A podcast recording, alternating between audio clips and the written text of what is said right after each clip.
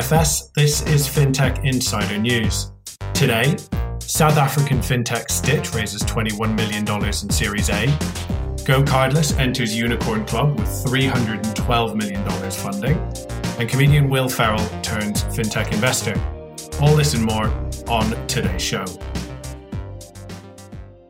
All right, welcome to episode 602 of FinTech Insider. My name is Ross Gallagher, and I'm joined on FinTech Insider News by my wonderful 11FS colleague, Deepa Anikhindi, lead product manager. Uh, Deepa, as always, great to have you on. Great to hang out. How are you doing? Very well, thank you. This is our first time doing the news together. I'm excited. As you know, I've already made a bit of a noise about this, but uh, yeah, it's great. Great to be doing it together, Deepa. All right, of course. And uh, as always, we are joined by some very special guests. Um, first up, making their FinTech Insider debut, which is always exciting, we have uh, Kiaan Pillay, co founder and CEO of Stitch. Uh, Kiaan, thanks for joining us today. We'll obviously get into your news a little bit later. Really exciting time for uh, you guys, but obviously great to have you on. Maybe you can give us uh, a little bit of a brief introduction to uh, Stitch and what you guys are, are doing. Thanks for having me. We're big fintech insider fans uh, here in Cape Town uh, and at Stitch uh, and in all of our markets. Um, yeah, sure. I can give you a quick um, context on Stitch. Uh, Stitch is a data and payments API. Um, really, the idea is to make it easy for fintechs in Africa to connect to financial accounts uh, and build, operate, and scale. Um, so we enable fintechs to uh, access identity information, data from those financial accounts, as well as move money, um, and really uh, kick off their journey uh, as a fintech. Nice, nice, awesome. Um, yeah, great to have you on, and looking forward, like I said, to sort of delving into uh, your news in a little bit. Uh, making a welcome return to FinTech Insider, we have uh, Catherine Birkett, CFO at GoCardless. Catherine, thanks uh, also for joining us, and also a very exciting week uh, for you guys over at GoCardless. Um, I mean, becoming a unicorn, always, uh, always really exciting. Chat to that a little bit uh, later in the show, but again, great to have you on. Yeah, great to be back. Uh, I really enjoyed it when we did it last time, and obviously it's been uh, not just an exciting week, but the build up to getting uh, the deal across the line is obviously, as always, uh, you know, provides interest uh, for my team, particularly in finance. Yeah, of course, and we're super excited for you guys as well. Um, and and and and as I say, super excited to uh, to dive into that story as well.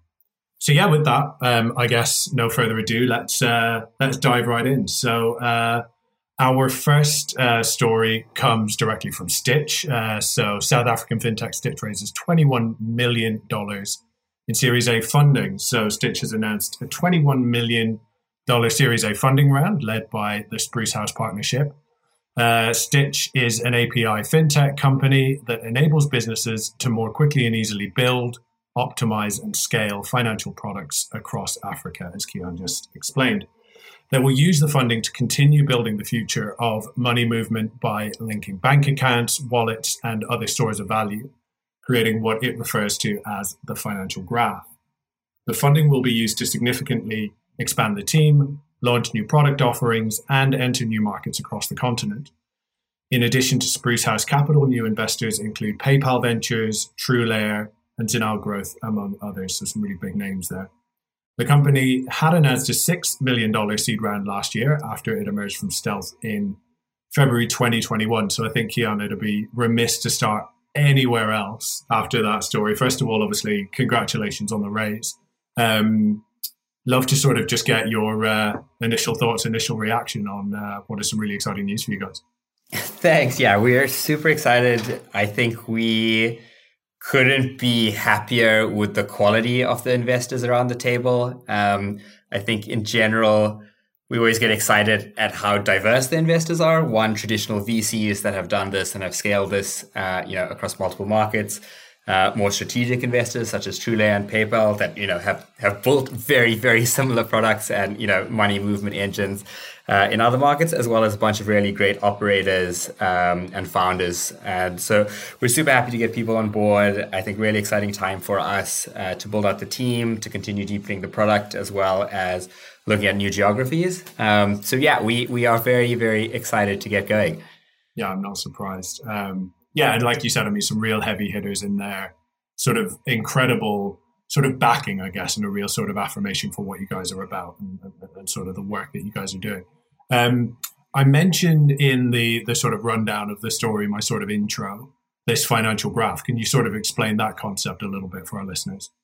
Sure. So I think uh, the first bullet to give some context, I think it's quite useful to think of the social graph and how Facebook has created uh, or coined the term the social graph uh, and really aims to connect people uh, and navigate through people. When we kind of think of the financial graph, uh, we really think about doing that through financial accounts, through fintechs, and through end users themselves who are using those fintechs. Uh, if you sort of zoom out and you look at the problem, uh, I think we see that just in general, moving money uh, can be a really complex thing uh, in individual markets and individual ecosystems. In the African context, I think it gets exponentially harder when you try to do that across geographies uh, and across ecosystems.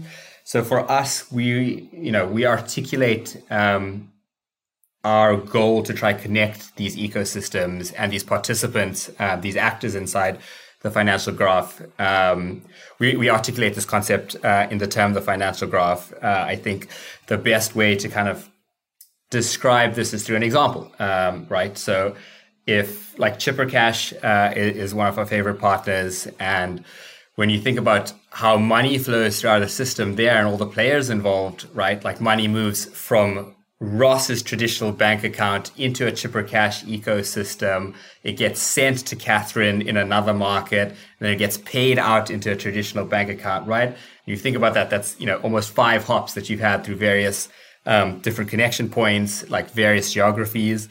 Um, so for us, we really look to uh, unify all of that and make the money movement uh, process interoperable inside those markets.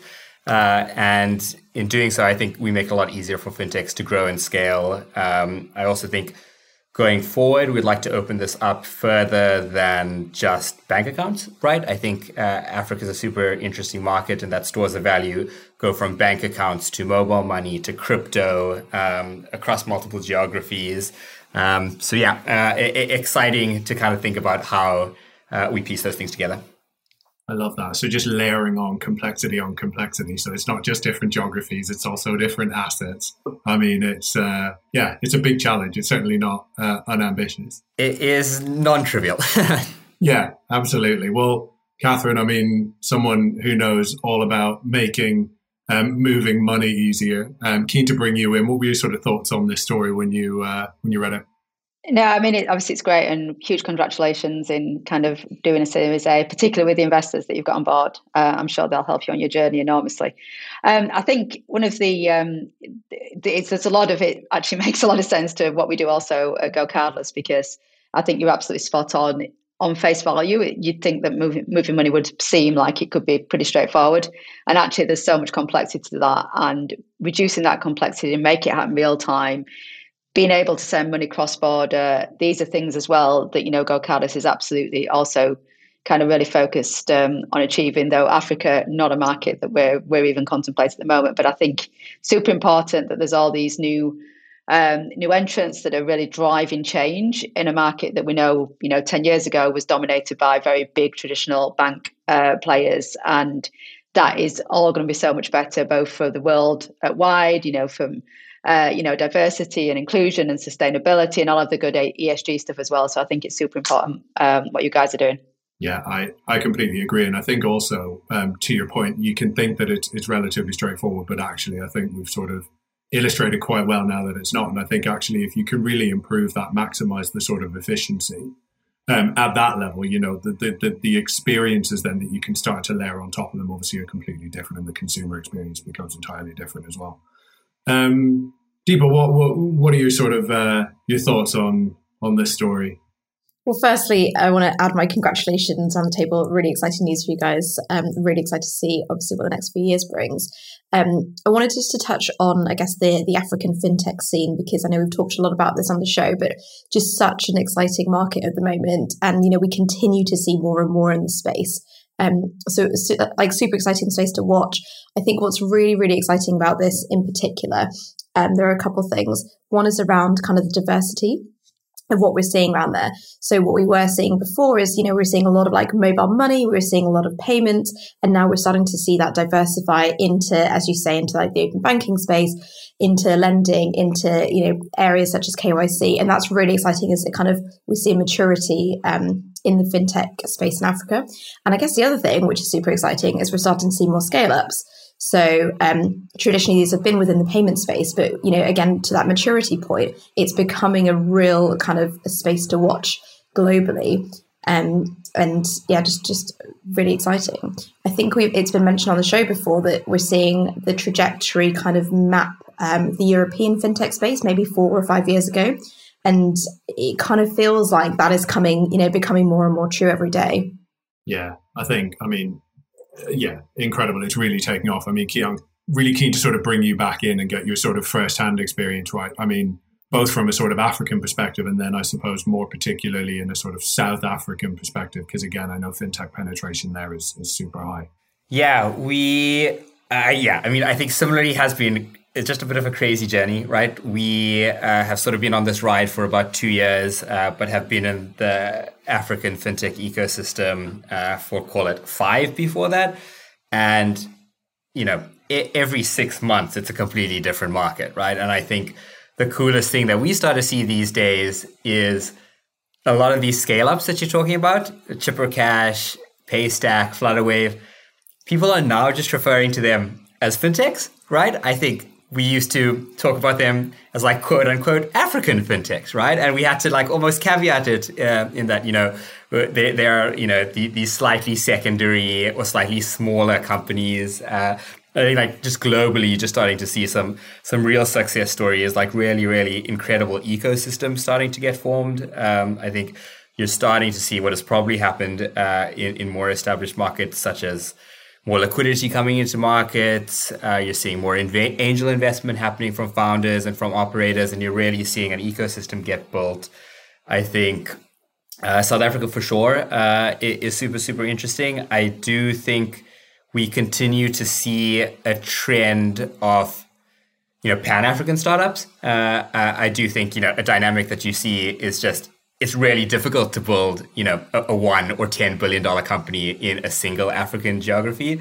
Uh, and so, while you do see uh, certain dynamics in South Africa or Nigeria or in Kenya, uh, you pretty quickly see those companies start to scale uh, across markets. And it's just really interesting at how um, fast people have been able to do that in recent years and how willing uh, or, or, or, the understanding that like international venture capital has has started to get uh, in African markets has just been like really impressive to see especially over literally the last 12 months uh, I, it has just been a completely different market yeah so 4.65 billion um, in disclosed funding last year for African startups, 62% of which went to fintech. So that's according to Briter Bridges. And I think you mentioned some of the the key markets there, Kiaan. But I guess I'm sort of getting on to, um, and we'll sort of close on this point. You, where do you kind of see the opportunities moving forward for Stitch? And I guess it's sort of leading on to, you know, what are you sort of looking at with regards to the funding? Where's, where are you guys going to go from here? Yeah, so on the funding perspective, uh, I think, you know, it, it ties directly into opportunities for us, really booming fintech sectors uh, are, are, kind of what drive us, right? And I think in many ways, sometimes we joke with venture capitalists and we say, our customers are your customers, right? You're looking for fast scaling fintechs across the continent. So are we. Um, so I think geographies for us, South Africa and Nigeria uh, are the first two geographies that we're live in. Uh, certainly huge penetration and huge growth. Uh, Egypt uh, continues to look interesting, uh, right? And year over year, uh, that market is changing in such a positive way. Um, uh, Kenya, Ghana, also super compelling for us. Um, so I think you know, w- with the funding, in many ways, we obviously always look at a Pan African opportunity. I think South Africa, and Nigeria, are really meaty markets to get our teeth sunk into. Um, but certainly, uh, you know, booming uh, venture markets on, on a heat map of Africa uh, are the markets that we find compelling as well. Yeah, no, I love that. It's a it's a super super exciting time for you guys, um, and we'll definitely be keeping a a keen and a close eye on the sort of journey from here. Um, all right, cool. With that, I am going to move us on to our next uh, story, which comes from tech.eu. So, GoCardless enters Unicorn Club with $312 million funding and $2.1 billion valuation. So GoCardless, a London-based fintech in direct bank payment solutions, has secured a Series G funding round of $312 million. This makes the startup the latest European and UK tech unicorn at a valuation of $2.1 billion. So the round was led by Permira, which brings significant experience in backing best in class payments and financial software businesses, including Klarna, Clearwater Analytics, and Carta. The funding will enable the platform to accelerate its growing footprint in the open banking space through product and geographical expansion. And since its last funding round in December 2020, company's valuation has more than doubled, while headcount has grown by 85%. So, Catherine, again, naturally, let's sort of come to you uh, first on this. Um, again, huge congratulations. Really exciting time for you guys, as I've said. Can you tell us a little bit more about it? Yeah, sure. So um, it's been an interesting, really. You know, if I go back to the the Series F uh, fundraise as well, because that is obviously only just uh, just over a year ago that we did that. Um, and I think this has all been about, you know, I joined the business three years ago, um, and in just over, and in that three years, about how GoCardless has really wanted to transform itself from being purely best known as someone who, who provides direct debit solutions to uh, a U- broadly UK uh, based customer set uh, to actually being much more considered to be a global payments provider. Uh, they're currently using, you know, focused on recurring payments as we stand, you know, currently using sort of traditional direct debit uh, type technologies, whether that's BACS in, in, Europe, in the UK or SEPA in Europe, ACH in the US. Uh, but actually now also, you know, building the platform to enable the combination of open banking to allow us to also process uh, instant bank pay, uh, which is one of the products we've just launched, launched, which allows for you know a much easier way of um, doing your first payment to then also follow it up and combine that with recurring payment solutions as well. So, as we embarked on that journey, uh, just as Kiaan has said, you know how difficult it is. It's not straightforward. The investment you really need to make to ensure that you have got everything covered from, you know, the initial checks on uh, your sort of the merchants that we sign up, you know, through AML, etc. Making sure that we're complying with our licenses and regulation because we are regulated in, in, all the markets that we operate. Um, so all of this brings together and making sure at the end of the day that the platform gives the best possible um, uh, experience both to our merchants and also to the sort of user interface as well, so the end consumer potentially. So that kind of was our strategy that we set on. We know we are trying to basically disrupt, disrupt the payments world to be the leader in the account to account payments. Uh, space, which means instead of you know using a, a, credit card that you know focus very much on the bank account and, and processing one payment to another, both in domestic environments but also cross border. So um, when we take that into account, we raised the money last year, which you know gave us a very solid balance sheet. And as we came through the, the latter part of 2021, we were still in a really strong position. But we got the opportunity to think about where we wanted to go next, and it felt like the point in time was a really good one for us to try and tap the market again and to look to potentially also change our investor base, which would be predominantly um, sort of VC stroke very early stage um, type investors, which is a part of GoCardless to its early journey. To that end, we set it down this process in, in the late, late summer. JPM, uh, you know, JP Morgan did did help and advise us on, you know, throughout the process. But we feel that it's a major sort of accreditation to what we've done uh, by bringing on investors, both Permira but also BlackRock, uh, who have also joined in part of the funding. Because, uh, and we think that both their experience, you know, clearly you've just stated, you know, all of Permira's um, sort of relevant uh, payments experience in really taking us to the next level. Um, so we think that, you know, now having such strong investors on board, we have now got a very, very strong balance sheet uh, with a lot of capital, uh, which we're going to deploy, though, in a very um, ensuring that we're deploying it in a thoughtful manner. So also making sure not just focused on pure growth at the top line, but also thinking a lot about um, ensuring we're starting to, to make traction and, and move the move the business towards profitability, particularly in our core markets. So it's going to kind of at some level change the emphasis not just purely on uh, it, you know, grow, grow, grow. Clearly, that continues to be important, and we're very confident that you know we'll continue to, be broadly around the fifty percent growth rate mark, but also to uh, continue to sort of grow up as a company, which I think is is that stage of business that we're at. Uh, super exciting with all the things we're going to do. You know, invest both in um, ensuring that the open banking uh, access is there both in the UK and in our other markets that we operate. You know, really, you know, see ourselves sort of leading that that charge, and also really kind of showing how kind of take it. You know, that combination of using the one-off payment with the recurring is really going to make a difference. Yeah, I know, and it's been a it's been a, a long journey for you guys getting here, and I'm sure obviously the sort of the unicorn status um, is is a nice endorsement. And I think as well, you know, when you mentioned the sort of those best in class companies that have also been backed by Permira, again, I think a really ringing sort of endorsement of, of, of the journey that you guys have on uh, have gone on and sort of where you've got to uh, to now. I think on the uh, the open banking point as well, I think that's a, a really interesting one. I know we feels like 2022 is going to be a big year for uh, open banking with the sort of end of the 90 day reauthentication rule, everything that we've seen with the sort of conflict between um, Amazon and Visa. I think, Kiaan, this again feels like a natural point to sort of bring you back in. What were your thoughts when you sort of uh, you sort of saw this one again? I'm sure one that you uh, watched with interest, given where you guys play and the sort of general overlap. Yeah, I mean, we are such uh, fanboys and fangirls of GoCardless. Uh, we are uh, one super fortunate that actually Matt uh, and Tom, two of the GoCardless founders, are angel investors of ours. We are very bullish on uh, you know account to account payments uh, over card, and really in a lot of markets, whenever we start doing market discovery, we we just think oh wow, a GoCardless type solution here would be really interesting. Um, and so for us, I think uh, you know, one we, have watched the journey, and I, I, think it's obviously exceptional what the what the team has accomplished. Um, two, I think for us, what, what's really validating is in a lot of ways, you know, it's not perfectly one for one, but you almost get to validate some early assumptions uh, in more established markets, right? Like we have a broader thesis that you know account to account uh, becomes more and more dominant. Uh, you know, bank led payments become more and more dominant over card over time.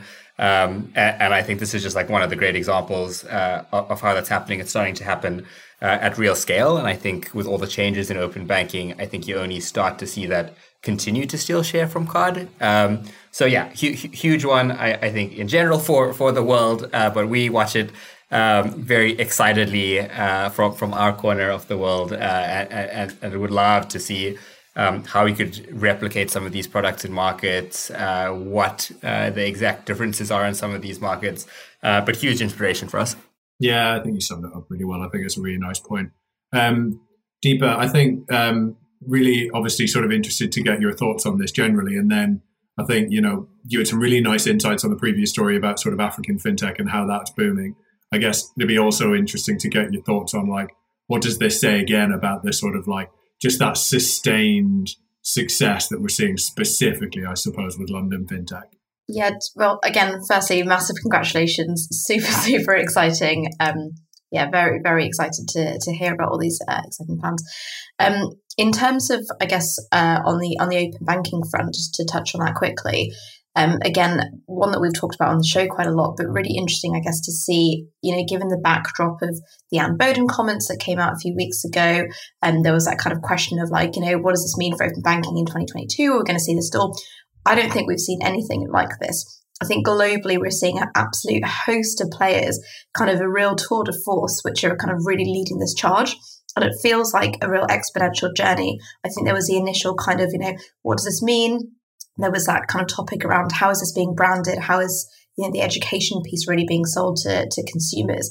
And I think that's slowly changing as well. So the perception piece is really picking up, um, and I think that will help the growth and the kind of the understanding that you know the the, um, the utilization of, of open banking is really going to help people with their their everyday lives. And I think that that maybe was missing um, in previous months.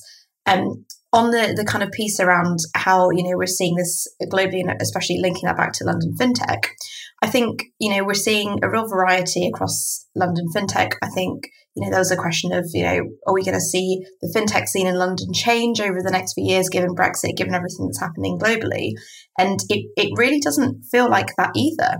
It really feels like you know there is a geographical um, standpoint that London has. You know, there's a real strength in terms of talent and and capital, and and it just it, it still seems to maintain that real hub feeling, and it doesn't seem like anything's died, especially within the fintech world, um, over the last few months. And you know, I don't foresee that happening over the the next coming few months. No, completely agree. It certainly doesn't. The, the, the trend we're on at the moment certainly doesn't suggest uh, that it's going to sort of drop off any any time soon. Um, Catherine, keen to just give you the the sort of last word on this one. I know you guys have made some big sort of talent acquisitions. So Michael Rouse, the former chief commercial officer at Klarna, is going to join the board of directors. Koen Köppen, the chief technology officer at Klarna and board member of um, Mollie, is to join the, the yeah the independent as an independent director. And I know you guys have got sort of close working relationships um, with the likes of Klarna, with the likes of PayPal and others. Um, how much sort of like how important is, is is is bringing that sort of expertise in the table in terms of this next step now in your journey? Yes, I mean, I think we look at Klarna as clearly, you know, one of those businesses out there that have been extremely successful, you know, and have gone on that full journey. So we just feel that being able to bring uh, the expertise of Michael and Kern onto the board is going to be just so helpful um, for a team that, you know, is, is predominantly kind of doing this first time for you know for many of us. Yes, I kind of did what I did in a telecoms environment, but I've certainly not been involved in uh, you know in fintech before. Um, so it's kind of like so I think that will be you know almost you can't pay to to get that sort of expertise and guidance uh, that we're going to get. But equally, you know, our partnerships with the likes of Klarna and PayPal we see as so important. You know, we want to help to drive um, you know, the access to open banking technologies, but also, you know, what we do day to day on our recurring payment side, you know, through PSPs as well. And we're not sort of just hung up on this being about GoCardless. You know, our focus is very much on B2B and always has been, as in who we serve, we see our merchants, not as that end consumer. Uh, and so we can see a great way to get access to what is basically a more, you know, a much cheaper way of moving money, you know, it, no reliance on debt or incurring debt, even though Klarna obviously is active, it's very different because it's not it's not the same thing as doing, you know, your credit cards and, and all the things that have been historically linked to credit cards. You saw all, you know, you mentioned it earlier, the Amazon Visa uh, dispute and, and the fees they charge. So we just think it will help us, you know, by working with the likes of Klarna and also, uh, you know, PayPal will really help us drive volume uh, and also access to more and more people to use bank accounts as their, their core method of payment yeah, again, look, just such an exciting time for you guys. And thanks again for coming on to talk to us about it, Catherine. All right, great. Um, we're just going to take a quick uh, pause here while you hear a quick word from our sponsors, and we'll be back shortly. Decoding is back. Our hit video series returns, and this time we're getting under the skin of banks. Over the course of 11 episodes, we're joined by key industry experts to ask what are the challenges facing traditional banks in 2022? From payment rails to lending, we lay out the landscape before looking at the problems banks are facing today and what they can do about them. Watch now on the 11FS YouTube channel or at 11fs.com forward slash decoding. Enjoy. Here at 11FS, we're still working hard to build the next generation of financial services, and our team is growing quickly. So we're looking for a bunch of new 11s to join us. If you or somebody you know are up for a challenge and fancy working for one of Flex's most flexible companies, come check out our open roles. We have roles in growth, product, sales, talent, and more. You'll find all the details at 11fs.com forward slash careers. That's 11fs.com forward slash careers. All right, welcome back. Let's get into our next story, which comes from TechCrunch. and is about Vivid Money, a financial super app, raising $114 million at an $886 million valuation to expand in Europe. So, Vivid Money, which is a challenger bank out of Berlin with 500,000 customers, raised 100 million euro or $114 million in a round of funding led by Greenoaks Capital. Other investors include Ribbit Capital and new backer, the SoftBank Vision Fund 2. Vivid has made a name for itself as a financial one stop shop super app that, in addition to basic checking and money management services, also includes stock and cryptocurrency investing. Vivid today is active in four markets Germany, France, Spain, and Italy. And the plan will be to add five more this year and to be available across all of Europe by the end of 2023. In terms of new products, the company is in the early stages of rolling out insurance offerings and will be introducing its first credit products later this year. The funding values Vivid at 775 million euro, which is 886 million dollars, more than double the company's 360 million euro valuation when it last raised money in April 2021. Uh, unfortunately, Adrian from Vivid can't join us today on the show, but he has sent in a couple of sound bites. So, this is his response to our first question when we asked him, What are Vivid's plans with the funding? We will invest heavily into product development and expansion. We want to build more tech teams to introduce new services for our customers. Definitely will significantly extend our crypto services, launch lending, and the whole universe of non-financial products. And on the expansion side, we want to add three to five more markets during this year. Yeah, so, um, well, I guess serious ambitions uh, from the guys at Vivid there. Our next question we asked Is a pan European super app possible? And is that a goal for Vivid? You know, let's better name it a pan European but local super app. Our idea is to provide more services seamlessly integrated within our app. But I believe that there will be a collection of country specific products rather than a pan European thing. Just to give an example, we've introduced recently our new service, tax return service for our home market, Germany. That allows customers to file their tax declaration easily and get tax refund directly on their Vivid account. But can we have one tax return service for all our markets? I rather doubt. There will be several partnerships with companies with local knowledge and experience. That's how I see that. Yeah, really interesting stuff. Um, I love that uh, that sort of contrast almost. It's sort of being pan European, but at the same time, this sort of local super app. And I think the term super app, I mean, means different things to different people. Um, Deepa, I'm going to bring you in. What does a super app mean to you? Oh my gosh, Ross, I've had so many definitions of this. So I'm going to sidestep the question if that's all right. Um, but what I what I think is really cool about what uh, the guys are trying to do is it's really kind of it's an interesting play when you're trying to pair a really traditional model.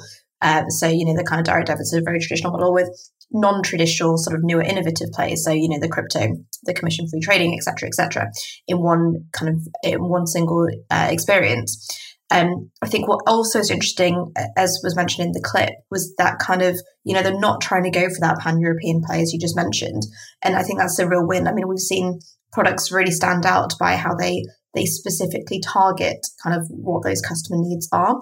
And I think not wanting to or, or not even attempting to tar many countries or many markets with one brush is a really smart thing to do. And the fact that they're so aware about that, um, you know, is, is a really strong play, I think. I think I think that's such a nice point. I think that the, the whole point about localization, and I, I guess I guess that's uh, that's what the, the, the Vivid guys are driving at, right? By sort of trying to keep that that local that local focus, even as they sort of expand and expand from different markets, because we've seen so many different propositions do really well in a region or in a particular market, and then when they just try and like lift and shift into a different market, we just know that typically it doesn't work. Um, Kiaan, bring you in here. What, what, what, were your thoughts on this story?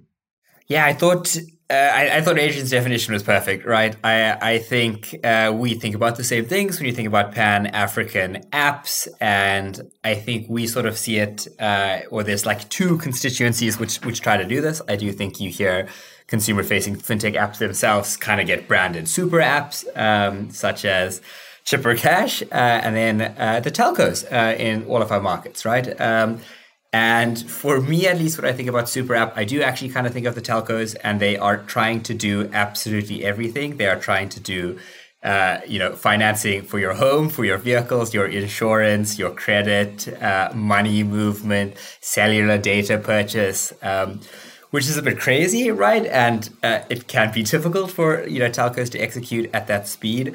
I think where you have started to see real success um, is players go into individual markets uh, and really customize and tailor products uh, in individual ways. I think like really simple things like just playing um, to customer needs and how easy or difficult things are to do based on the infrastructure in markets. Um, has been super effective. Like I'll, I'll give you an example. In Kenya, uh, right, Kenya is exceptionally penetrated uh, by M-Pesa, uh, right? And everybody has a mobile money account. But one thing that you can't do uh, very easily is make recurring payments, right? There's just no functionality to do that. Uh, and apps that come in uh, and are able to unlock some of that functionality, whereas that's just like not relevant in South Africa, for example, right? And I do think you just start to see like great localization, um, and that's how I think you're already starting to see some players win um, in Africa. And I, I, think you know similarly uh, it makes a ton of sense in Europe. So I, I think super sharp. I couldn't have said it better. No, I love I love that point as well because I think Deepa sort of articulated the point around the sort of localization point so well, and then I think the other the other sort of I guess lens, Kiaan, that you sort of put on that for me is like you also need to sort of like personalize the experience at like the individual level, right? And I think it's one thing to have a super app where maybe it does cross sell, yeah, like you said, between banking and telco or whatever whatever that is. But actually, what are those like intelligent experiences that you can layer on top that make it feel like it's personalized to me as the end user? Um, and I really like that. And I think actually, so one of the things that um, I think Vivid does really well is around sort of financial education, investing. It's about sort of helping um, users to understand um, investing in stocks and currencies and that sort of stuff. People that are, are, aren't sort of very familiar with crypto and decentralized finance to sort of ease them into that. And I think that's a really nice point. Um, Catherine, what were your sort of thoughts when you uh, when you read this one? Yeah, I mean, super interesting. Um, and uh, I think what's what you know everything that's been said is obviously very relevant, but also the way I see it is uh, it's uh, it's really interesting. Sometimes I do tie back what I do today to the world of telecoms because I used to, you know, be CFO of a telecoms business that ran a network across the whole of Europe. And one of the things we were predominantly European based, even though we we're headquartered in the UK. And one of the things we always said though was that there are nuances in even mar- in each market, even though you think everything's the same each, you know, there still was lots of like there was local regula- regulation, etc. And you would treat fibre differently in Italy to what you would do in France, or etc. etc. And I think that all goes even more to financial services. And certainly one of the things that I was um, kind of amazed at when I joined GoCardless is, you know, you take SEPA and you think, okay, SEPA at least itself does work across the whole of Europe. But then there are nuances with the way that the ACPR regulates it, or the way that uh, you know the Irish um, um, sort of authority does, and so nowhere is the same. And I think that's one of the things you've done. I think one of the great things that these guys have done is thinking about trying to bring that all together. Um, so I think that's a great. And then secondly, I think the point you've just made about the f- sort of continuous financial education, particularly of that next generation. You know, I'm obviously a lot older than than you guys and been around um, a lot more, but seeing the way that you know, I have two teenage daughters, trying to get them to understand about the way that money works and money flows. And I think by using these, you know, everything is obviously all online, and that's what they're obsessed about. Uh, but I think by able to bring on all that on and, and getting these apps that were so fluid and so make that end user experience so much easier and that consumer experience is great. And we at GoCardless really want to facilitate these sort of businesses because we believe we can provide that back infrastructure and network to allow these things to all happen seamlessly. So, you know, yeah, it's a great story. Yeah, which I think actually kind of loops back to uh, something we talked about in an earlier story about, you know, if you get that, the infrastructure piece right, then the experiences that you can layer on top are so much richer.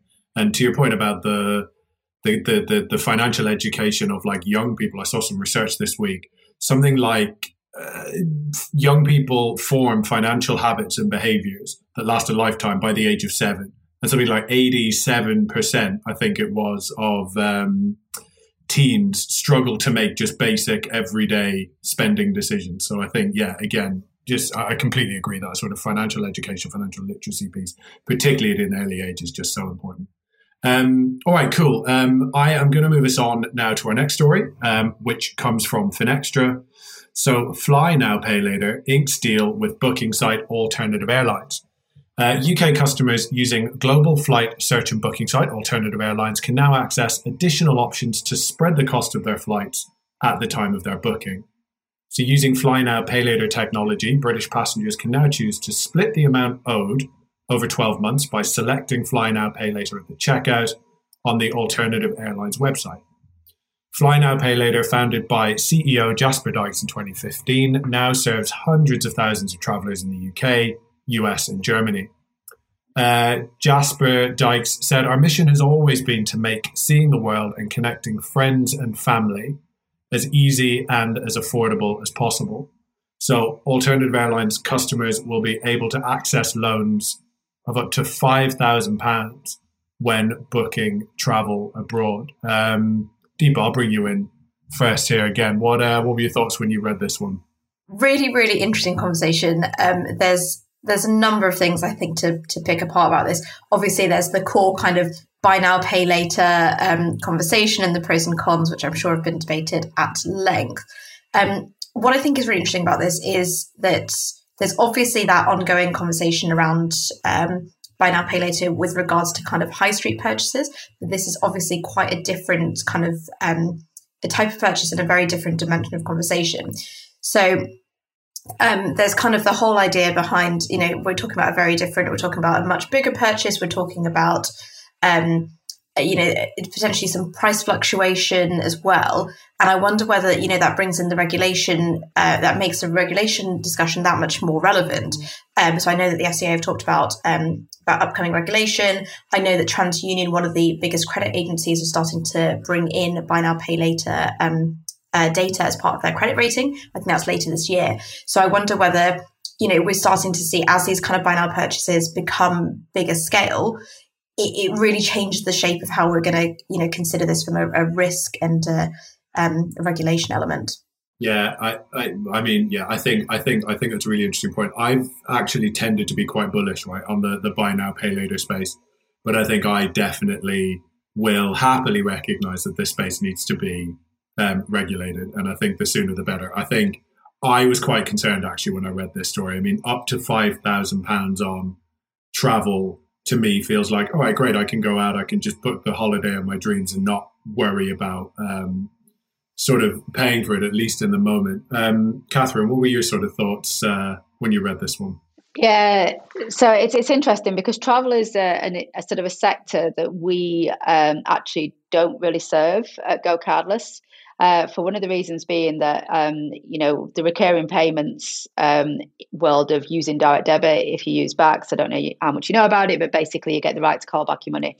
So from the GoCardless perspective, if we um, offer sort of uh, you know allow travel companies to pay in installments using um, our DD product, we effectively carry that risk because you may get a charge back that ultimately means that you know we end up uh, having to fund the consumer back. Uh, so for us, it's it's an area that we actually deliberately said um, that uh, sort of at the moment we're not serving, although we are looking at ways that we can do so. Clearly, I think travel being accessible to everybody is something that's super important. Um, albeit that you know there's still also I've got I have sustainability as responsibility here as well. So you know there's still always that environmental impact, but I do believe generally that traveling is a good thing uh, and it you know enlightens people and, and, needs to be open to as many as possible. So I think it's great that these sort of things allow that, but I do think it definitely needs to be regulated both from the businesses that are going into and offering the credit facilities because I think we could end up in all sorts of problems if there's a lot of small entrants come in. You know, everybody feels they can do this and start to lend, and ultimately they themselves go, you know, bankrupt. Both that their input on both the merchant who may be providing the services and the ultimate the consumer as well, though that they may feel they've lost access to a holiday or whatever it may be. Uh, so I think it is definitely one we need to watch. So I'm with you. I think you know, look, we uh, at Go have always operated within a regulated environment. It's not as you know as regulated as if we were a bank, but we are still regulated, you know, as a payments provider, and, and the scrutiny that the FCA, etc., give us is is in more than when even I joined three years ago now. Uh, that being said, I think that it's actually a good thing as long as you engage with the regulator, as long as you talk about the problems you're trying to say. So I am not, you know, totally against regulation as long as it's, it's sort of deployed sensibly uh, and actually works with businesses and and to grow, you know, what is obviously innovation, which you need, but it does need to be controlled. I mean, I'm also coming at this obviously from being the CFO and thinking a little bit more about the risk side, uh, but it's definitely something that I think needs to be a bit more at the forefront uh, of people's minds. Yeah, I really, I really, really actually like your uh, point about sort of travel should be accessible to all, and I, I, completely agree. And of course, we're coming off the back of a, a rough couple of years, right, for the the travel industry where people couldn't travel. Um, so, so that sort of opening back up and becoming more accessible, I do think is a good thing. Um, Kiaan, keen to sort of bring you in. What were your what were your thoughts on this one? Sure. Yeah, I think uh, my initial reaction was similar to yours, Ross. Uh, I did a bit of a like a gasp, but like five five thousand pounds, and they they're gonna do this. Um, and similar to Catherine, uh, you know, I I think uh, travel historically really high chargebacks uh, can be a little risky uh, from a processing perspective. Um, so I conceptually think it's great, right? I especially think uh, when you think consider African markets where disposable income is typically uh, a lot lower and people just don't have the purchasing power up front to buy tickets like this. I think that's awesome, right? I think that's uh, a really important thing and enables travel. Uh, I do think it's a really scary thing, uh, and if not done properly, uh, and perhaps like regulation is the way to do this, um, I do think that can go belly up pretty fast and could be net negative. Um, so I'm sure there is a, a, a happy medium. Uh, I do imagine uh, it needs some degree of regulation before um, things like that uh, could really reach scale or, or do, do so uh, in kind of a safe way. Um, but as a general concept, I, I, I, totally agree that I think it's great to open up um, travel. Yeah, no, look, I yeah, I think I totally agree. I think it's, and I think we're all aligned, right? That that's that's sort of um, an important thing that should happen, but I suppose it's doing it in a safe and controlled way, right? So I know the FCA has said that there was a sort of urgent, uh, quote unquote, need for regulation. I know there have been some consultations looking in this space. I think Labour Stella Creasy has said that the market's a financial scandal waiting to happen. Um, so I don't feel like we should uh, we should drag our heels on this one. Um, one point that um, I actually sort of made a, a note um, to sort of remind myself um, in, in in our show notes was um, around this sort of emerging concept of um, sort of save now, pay later, um, specifically sort of referencing back to accrue savings and and the idea of sort of eh, it doesn't necessarily replace buy now pay later but at least sits alongside it and sort of empowering people to actually put a little bit aside a little bit aside and sort of incentivizing to, them to pay for things that way rather than necessarily taking out credit or debt in the form of uh, buy now, pay later. I don't know if there's any sort of thoughts on that from either of you, and then we'll sort of wrap this story there and move on to the next. Well, I mean, I, I personally think that yeah, that absolutely needs to be sort of more installed in, in people, and um, you know, I think that if we can encourage saving to be easier, for it to be transparent, that you can put this little bit amount, and maybe you know, there's some of the things that something you know like you know the new apps can do that shows you how your money is growing. If it's sat in a savings account you see that you know literally happening in front of your eyes. Um, you know i think there's lots of good that can come with that. So i think it, it could really is a, a way of bringing it full circle. I think after you know sort of doing the buy now pay later definitely has a place. But equally i think encouraging people to save is something that you know as a society we need to definitely sort of get better at um, and living in this debt world, you know, doesn't really work long, long, long term. So, you know, sounds, you know, feels like a great concept. I'd agree. I was just going to make the point about financial literacy because I think we've kind of touched on that a few times over the show, but I think that's that's a very key point. And I think that kind of saving now, what you know, what does that mean? And and almost just having that kind of picture of like, you know, you're you're buying this now or you're saving this later. What does that mean? How does that impact um, the years to come and making that crystal clear to people is, you know, something we're starting to see out of some really cool fintechs.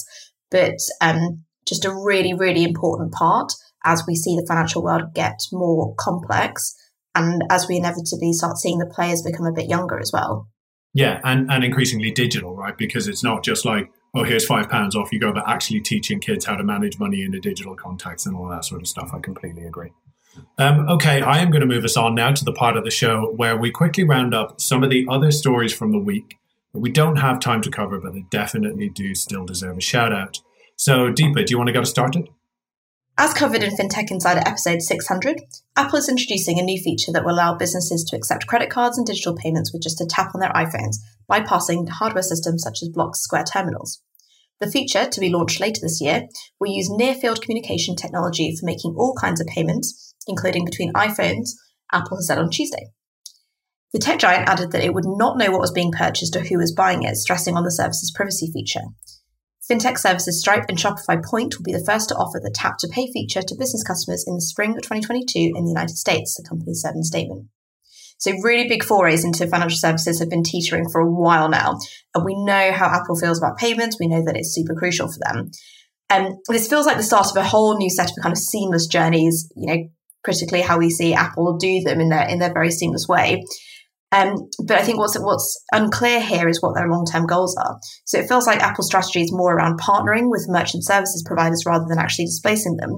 But definitely one to watch as we could see this kind of evolve in future months and years.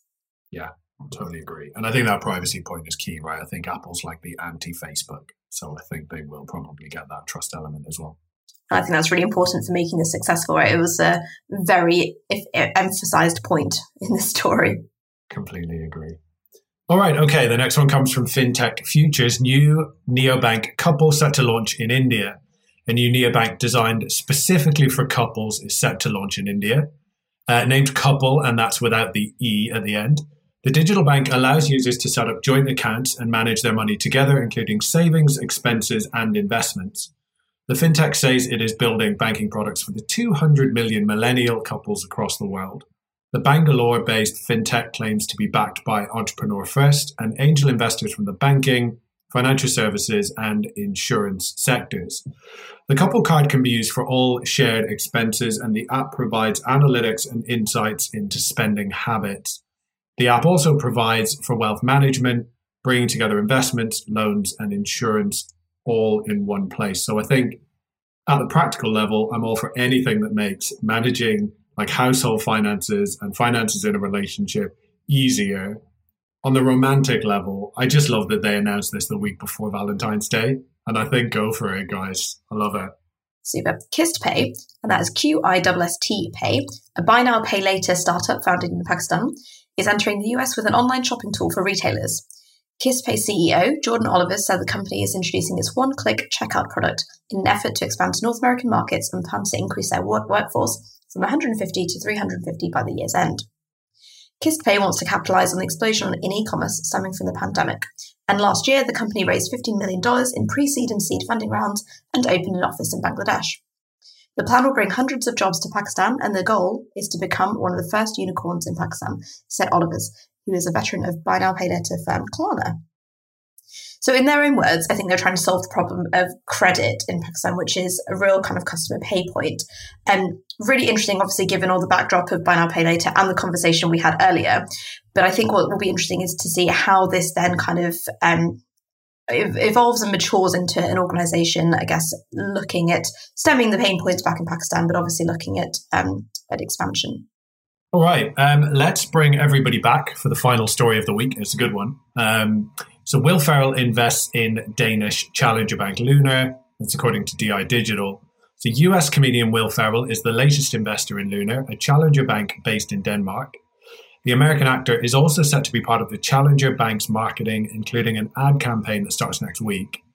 Lunar has released a teaser for the campaign in which he says the word lunar multiple times. I really hope we have a sound clip. I think we do while in a long blonde Nordic style wig. Sorry, I don't think I can make that happen for you on a podcast.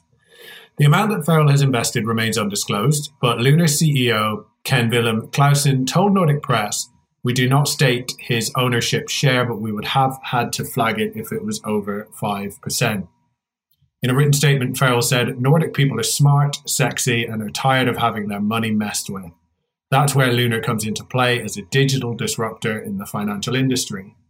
The Danish Challenger Bank raised more than 345 million in capital in 2021. So we do have that sound clip, and if you haven't yet heard Will Ferrell saying Lunar in that teaser clip, here it is now. Lunar. Lunar. Lunar. Lunar lunar, lunar, lunar, lunar, lunar, lunar, lunar, lunar, lunar, lunar, lunar, lunar, hey, lunar! lunar, lunar, lunar, lunar, lunar, lunar, lunar, lunar, lunar. Oh that is excellent. And also, I would highly recommend anyone just go check out the the clip as well because it is funny as hell. Um, Kiaan, you look like you really enjoyed that, so I'm going to bring you in first. We'll hear uh, your thoughts on this story. yeah, I, I, I, think it's great. Uh, big Will Ferrell fan. I think uh, we're, we're super pro uh, in general, celebs coming in and being brand ambassadors for fintechs, uh, I think most recent examples actually in African markets are Burna Boy and Chipper Cash, uh, as well as WizKid and Flutterwave. Uh, I think it's a lot more accessible to people. Uh, there's a huge amount of distribution. Uh, in general, it just provides like a weird amount of legitimacy and trust, right? That you're able to uh, partner with these these global brands, such as you know, like a Will Ferrell at this point. Um, so we think it's great. I, I, think it only speeds things up. Um, I think Will Ferrell is just a nice, fun, light way to do it. Uh, so it's super. We're, we're really, really pro uh, seeing more of that happen. Yeah, I totally agree. Kiaan, what's your uh, what's your favorite Will Ferrell movie?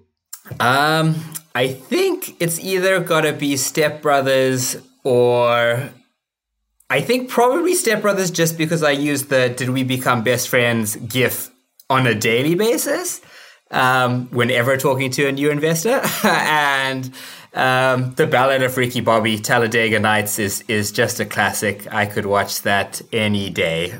I just I just feel like there's no wrong answer to that question. Apparently, our audience said old school, and is also a great example, uh, uh, also a really great shout. Um, Catherine, what do you what do you think of this one?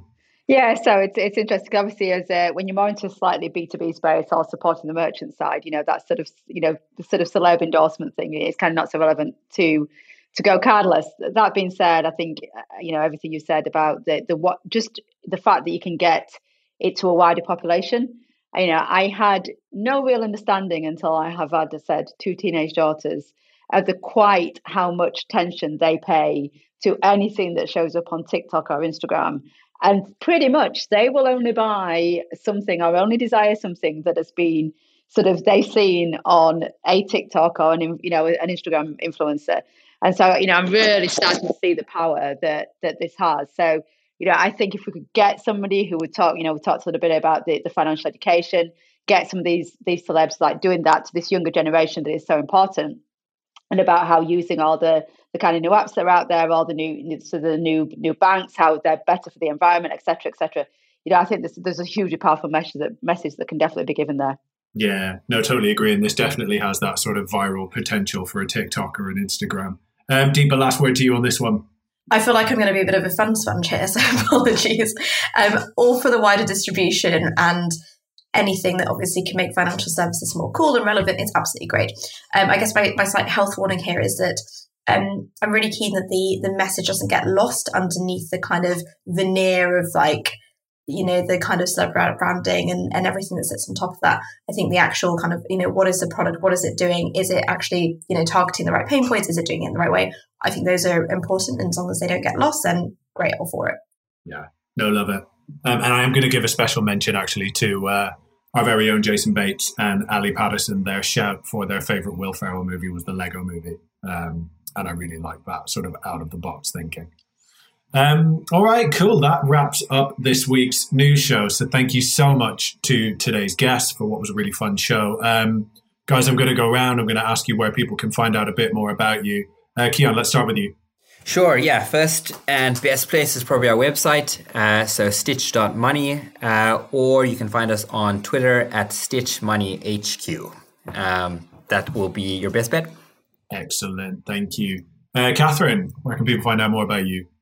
Definitely the website. Um, so if you go to gocardless.com, there is loads of information on there uh, that also helps you get going if you're in the UK and a small business and want to sort of collect cash uh, quicker and easier uh, from your, your customers, then sign up. Um, it's very easy to do and uh, you know enables you know us to help you get paid by your customers, so you don't have to um, sort of chase them. Awesome. And look, thanks again so much to you, to you both and, you know, for coming on to talk about your, your really exciting news. Um, Deepa, where can people find out more about you? Uh, on LinkedIn at Deepa Anikhindi or 11fs.com. Excellent. And as for me, as ever, you can find me on Twitter at Ross Gallagher07.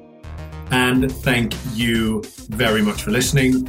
Please do join in the conversation on social media or email podcast at 11fs.com. Thanks again for listening. Goodbye.